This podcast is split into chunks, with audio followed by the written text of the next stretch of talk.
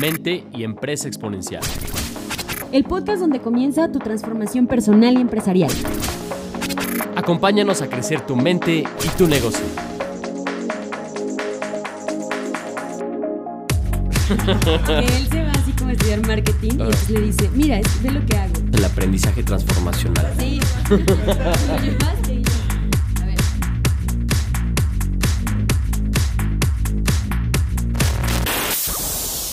Bienvenidos a Capital Emprendedor. Este es el podcast número 9. Les saluda Laura Cortés.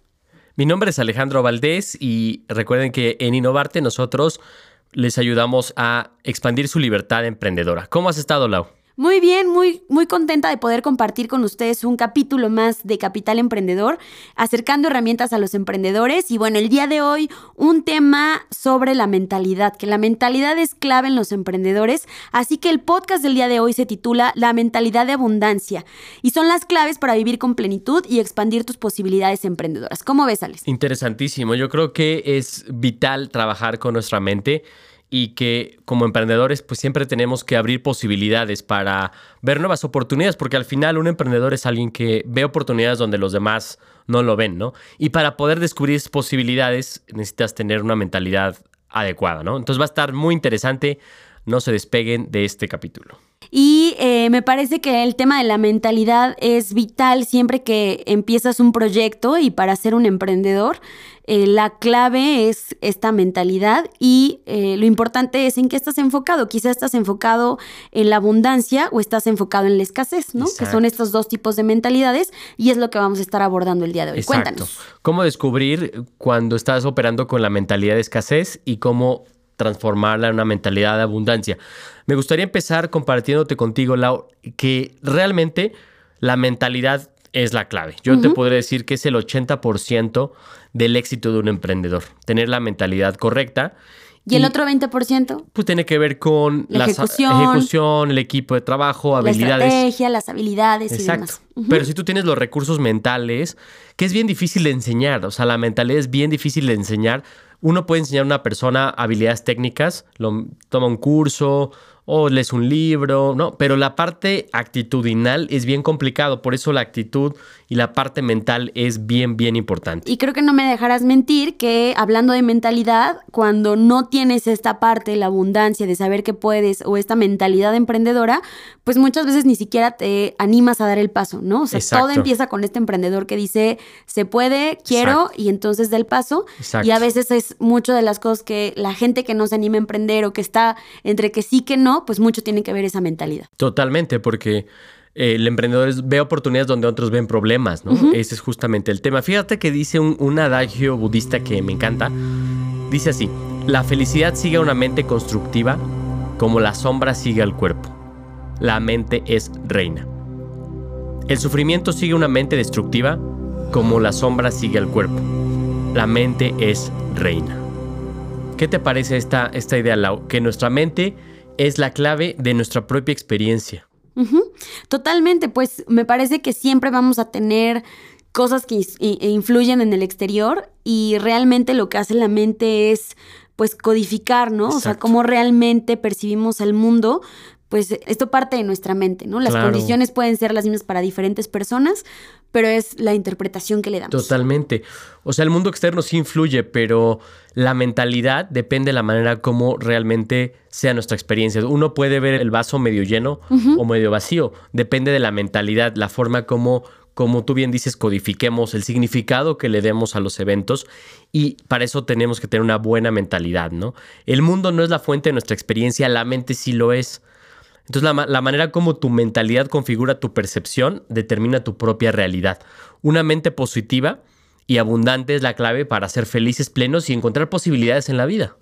Totalmente. Hemos visto muchas personas en temas emprendedores o en cualquier otro tema que en realidad te das cuenta que las circunstancias pueden ser las mismas, los factores pueden ser los mismos, pero la manera como lidian con eso tiene mucho que ver con aquello que está en su mente, como cómo lo perciben, cómo lo ponen como algo bueno, algo malo, algo positivo, mitad lleno, mitad vacío. Exacto. Y eso se refiere justo a la mentalidad. Muchos creían que es un tema pues eh, al azar, ¿no? Hay quien la tiene, hay quien no, cuando en realidad la mentalidad de abundancia, lo más importante y lo que vamos a estar platicando hoy, es que sí puedes de alguna manera empezar a entrenar esta mentalidad de abundancia. Sí, desde luego, porque todos hemos escuchado gente que es multimillonaria, bueno, hay muchos casos de artistas o gente muy famosa que son muy, muy ricos, ¿no? Económicamente, pero hasta llegan al, caso del suicidio, ¿no? O de depresión o sufrimiento. Entonces te preguntas, oye, pues si tienes todo el dinero, ¿por qué, no te, ¿por qué te suicidas? ¿O por qué hay depresión? O hay gente que no tiene recursos, pero lo ves con una mentalidad, una positividad, que dices, qué interesante.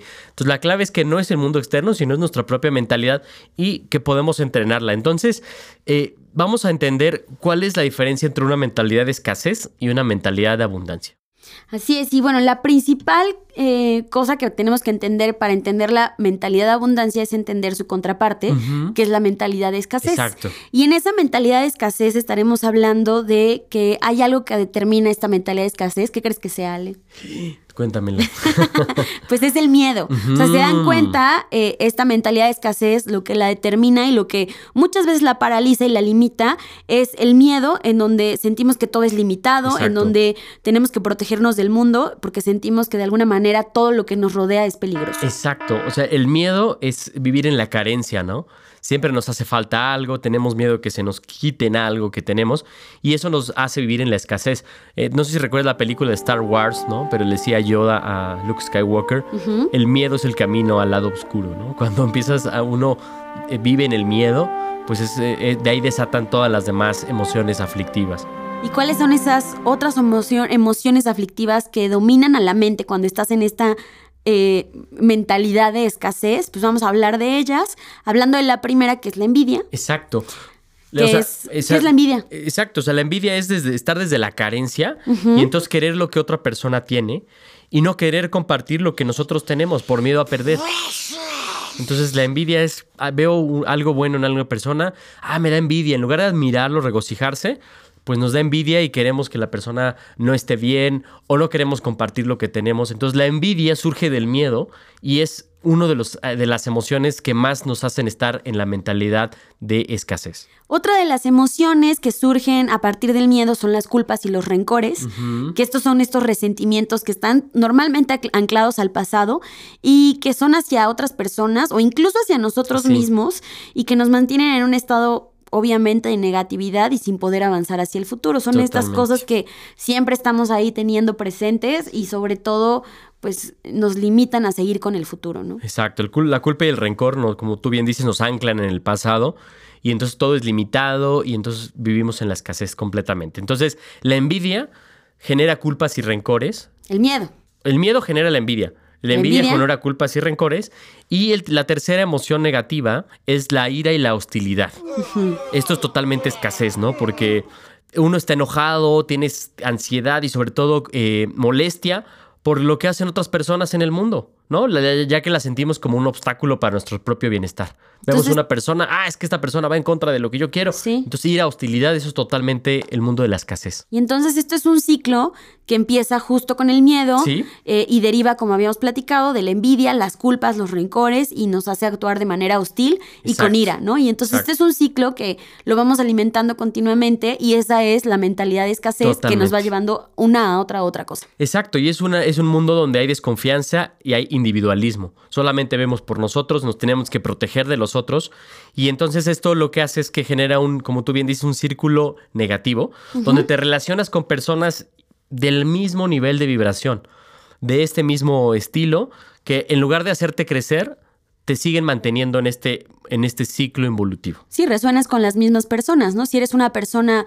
eh, que normalmente se queja o que está anclada con ciertos temas, pues seguramente te vas a identificar con personas similares. Exacto. Y entonces ahora sí, hablando de esta contraparte, que es la mentalidad de abundancia, pues eh, iniciar con eh, hablar que esta está asentada en el tema del amor, ¿no? La plenitud del ser en donde el mundo obviamente es algo abundante y estamos abiertos y comprometidos con nuestros sueños, a la par de que podemos colaborar con otras personas, sumamos a más personas y abrazamos a más personas. Exacto, o sea, el amor es lo contrario al miedo y el amor no desde un punto de vista romántico, sí, sino... No es, el odio, ¿no? Sino es el... Es el el amor, ¿no? El tema de la abundancia es el que hay para todos. El amor es justamente eh, anhelar que podamos ser felices, ¿no? Que podamos ser plenos y es lo que nos invita a crecer, ¿no? Y desde el amor estamos abundantes, no estamos en la carencia, sino estamos en la abundancia, estamos en la plenitud.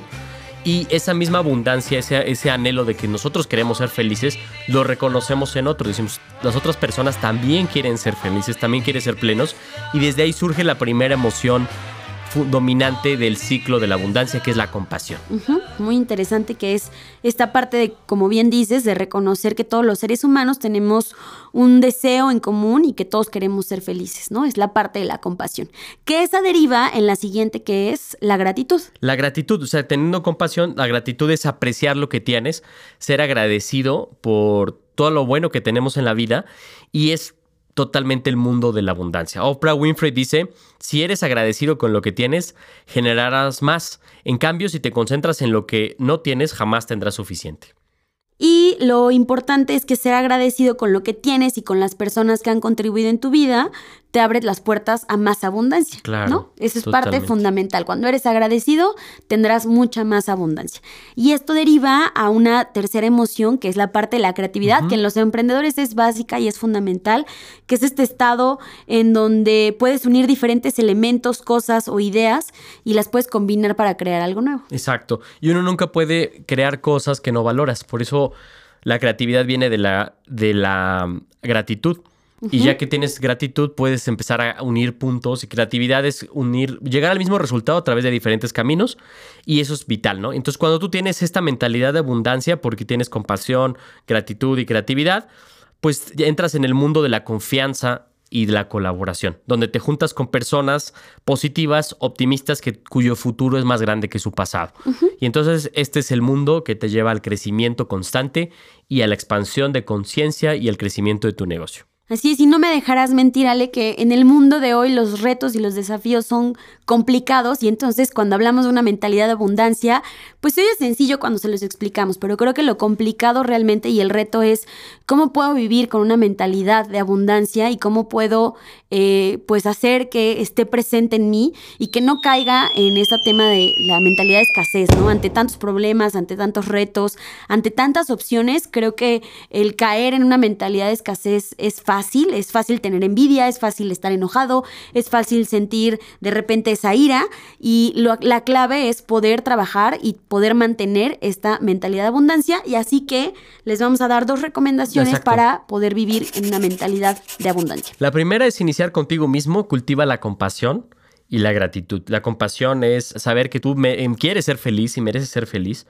y ver en otros seres que todos queremos ser felices y dejar de sufrir y entonces cultivar esa, ese corazón compasivo. Dice el Dalai Lama que si queremos ser felices, tenemos que tener compasión. Sí, y la verdad es que se oye muy eh, romántico y demás, pero en términos emprendedores pónganse a pensar que la gente que realmente tiene esta parte de la compasión es aquella que quiere hacer una diferencia en el mundo, ¿no? Entonces empieza por esta parte de eh, ser abundante, de dar aquellos talentos que tienen, de ponerlos en servicio de alguien más, y entonces todo empieza por esta mentalidad de abundancia. Y la segunda recomendación me gusta también mucho porque habla acerca del el apoyo que tienes con las personas a tu alrededor.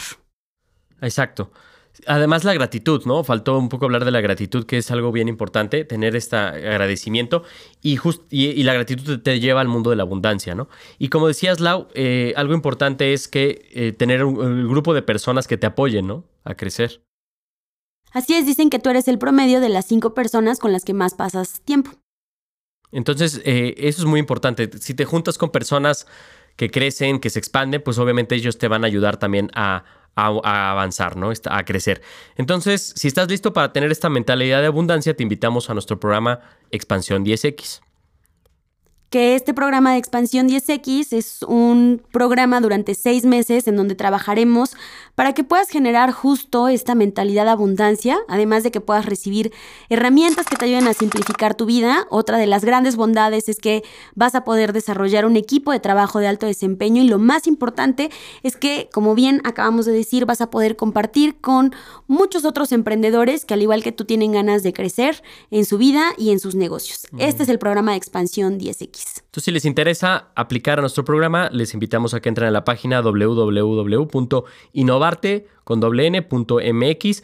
Ahí pueden encontrar toda la información del programa Expansión 10X que te va a ayudar a mantenerte en el mundo de la abundancia.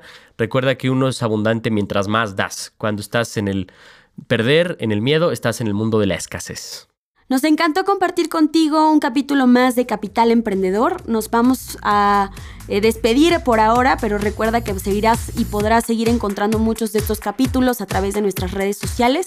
Recuerda que Capital Emprendedor es la voz de Innovarte. Así es, y dice Epicuro de Samos, el que no considera a lo que tiene como la riqueza más grande es un desdichado, aunque sea dueño del mundo. Esa es la clave para la abundancia. Recuerda que en Innovarte te ayudamos a expandir tu libertad emprendedora.